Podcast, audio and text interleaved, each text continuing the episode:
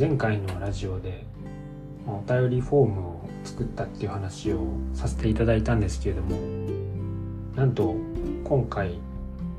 2通もお便りをいただくことができました。いや本当になんていうか、いつも一人語りでやっているラジオなんですけれども、こうやって反響をいただいてすごく嬉しいです。今回はそのいただいたお便りへのお返事というような形で撮っていこうかなっていうふうに思ってます。早速なんですけれども始めていこうと思います。1通目が匿名希望の方です。ありがとうございます。お便りの内容なんですけれども、読んでいきますね。いつも短座にて拝聴しております。配信誠に感謝申し上げます。No.12惜しい名店聞かせていただきました。5mm厚ほどのオブラートに包まれた感じがいたしました。可能でありましたらオブラートなし関西弁バージョンをお聞きしたいです。応援しております。30代男性バツイチ。ありがとうございます。すごく嬉しいです。まずツッコミどころなんですけども、バツイチっているんですかね。ではとりあえずありがとうございます。これはNo.12の惜しい名店という回を、お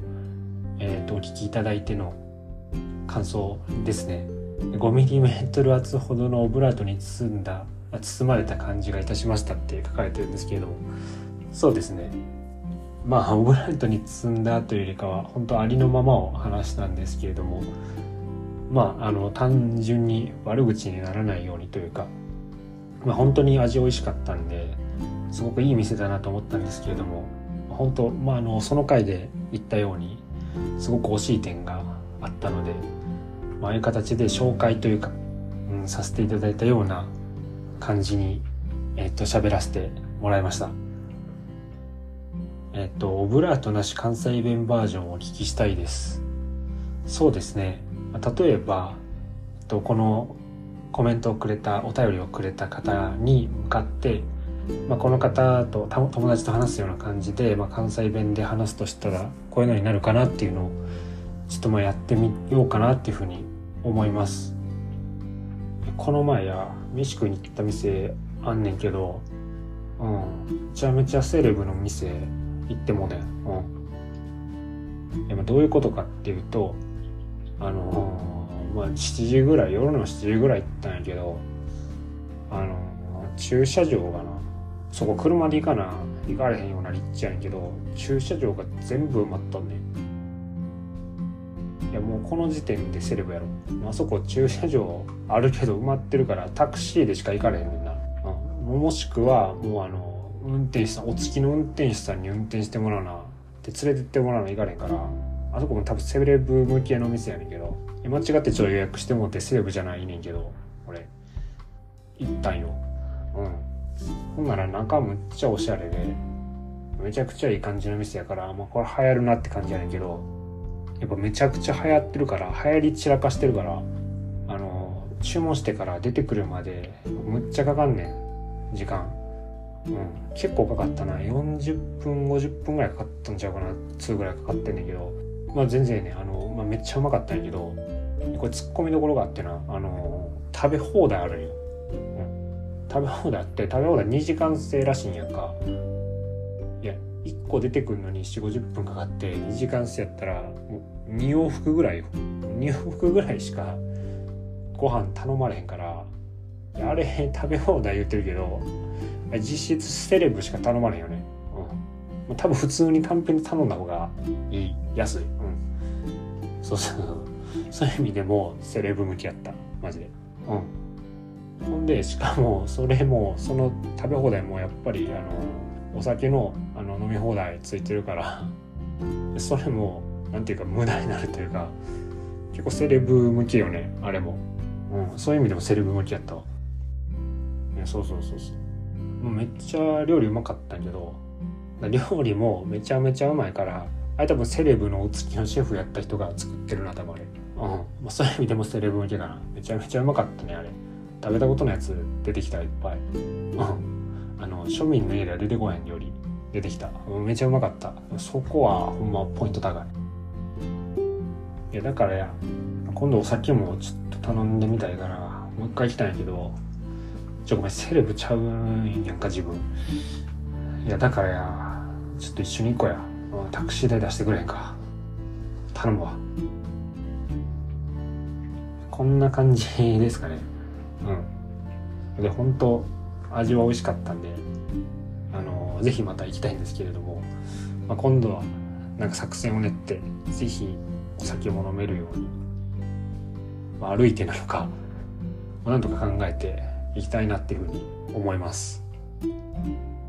こんな感じで良かったですかね。はい。お便りありがとうございました。続いて、2件目のお便りを読ませていただこうと思います。こちらはラジオネーム山村達也さんからいただきました。山村さんありがとうございます。お便りの内容なんですけれども、こんにちは。自分もベースをやっていまして、勝手に親近感を覚えました。音楽の話題でお話しいただきたいです。というお便りをいただきました。山村さんありがとうございます。まず山村達也さんなんですけれども、山村さんは、山太郎ファームの福利厚生というラジオをやっていらっしゃる方で、実はこの前、シュウさんがやってらっしゃるシュウの話すラジオにゲストとして来られていて、その回の中で、シュウさんと山村さんがお話していらっしゃる中で僕についても触れてくださっていた箇所があって、それでシュウさんのディスコードの中で僕が反応したんですね。山村さん、シュウさんありがとうございますっていう話をで、その中で山村さんと僕が、ある意味同期的な、立ち位置なんじゃないかっていうことをシュウさんが言ってくださってて、それに対して山村さんの方がすごく大先輩だと思ってるんで、僕からするとすごく大先輩だと思ってるんですが、よかったら仲良くしてくだされば嬉しいですっていう風なことを言わせていただいて、それに対して山村さんもよろしくお願いしますっていう風に言っていただいて、で、ジョンの平凡ラジオも全部聞いていただいたらしくてお便りを出してくださいました。本当にありがとうございます。で、僕も、山太郎ファームの福利厚生聞かせていただいていて、第22回で山村さんが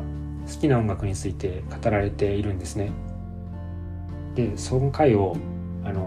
自分も聞いてまして、で、そこですごく山村さんが好きなバンドだったりアーティストっていうのをたくさん挙げられているんですけれども、その中で一押しのアーティストっていうのが2組紹介されていて、1組目が、ステレオファブリケーションオブユースというバンド、もう1個が、ジェッジ・ジョンソンというバンドなんですけれども、この2組について、すごくお好きだっていう話をされていました。実はこの2組っていうのはどっちももともと僕は知らなかったんですけれども、山村さんのラジオを聞いてこの2組のバンドの曲っていうのを聞いてみました。で、実際今のところまだ1曲ずつしか聴けてないんですけれども、すごく両方とも、僕も好きな感じの曲で、すごいいいの教えてもらったなっていう風に感じてます。で、ステレオファブリケーションオブユースに関してはトゥークリーチャーズっていう曲を聴いて、これちょっと有名な曲聴きたいなと思って Spotify で視聴回数が1位の曲っていうのをそれぞれ聴いたんですけども、ステレオファブリケーションオブユースはこの Two Creatures っていう曲が一番聴かれていて、で、なんていうかザ・バンドっていう感じの曲なんですけれども、僕はすごい音作りがいいなっていうふうに思いました。で、特になんかベースの鳴り方っていうかもうすごく、フレーズも含めてすごく好きなんですけれども、ギターのすごくテレキャスっぽいカッティングっていうか、すごくテレキャスっぽい音っていうのが好きですね。この曲に関してはめちゃくちゃ気持ちいいなんか全体的にバランスがすごくいい、めちゃくちゃ気持ちいい曲でした。で、もう一組のジェッジ・ジョンソンに関してはハッピーという曲を聴きました。でこの曲はドラムとボーカルがすごく印象的というか、すごくいいなって思いました。でドラムはなんか生音っぽさと打ち込みっていうか DTM っぽさがなんか両方あって、これ生で弾いてるのかなと思うんですけど、なんかキックの音とかがすごく打ち込みっぽいっていうか、なんかそんな感じの印象を受けましたね。で、フレーズも同じフレーズの繰り返しですごく打ち込みっぽいんですけれども、音は結構生音っぽくて、で印象に残るっていうようなドラムですごく好きでしたね。で、ボーカルに関してもなんていうかすごく伸びやかで、青空の下で歌ってるような感じの、多分これエフェクトをかけてる声だと思うんですけれども、すごくいい意味でエフェクティブで、なんか伸びやかで、すごい透き通るというか晴れやかなというかボーカルの伸び方してて、すごくいいなっていう風に感じました。こ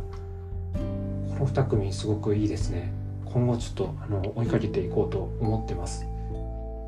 で僕自身の音楽の話題もお話しいただきたいっていう風に言っていただいてありがとうございます。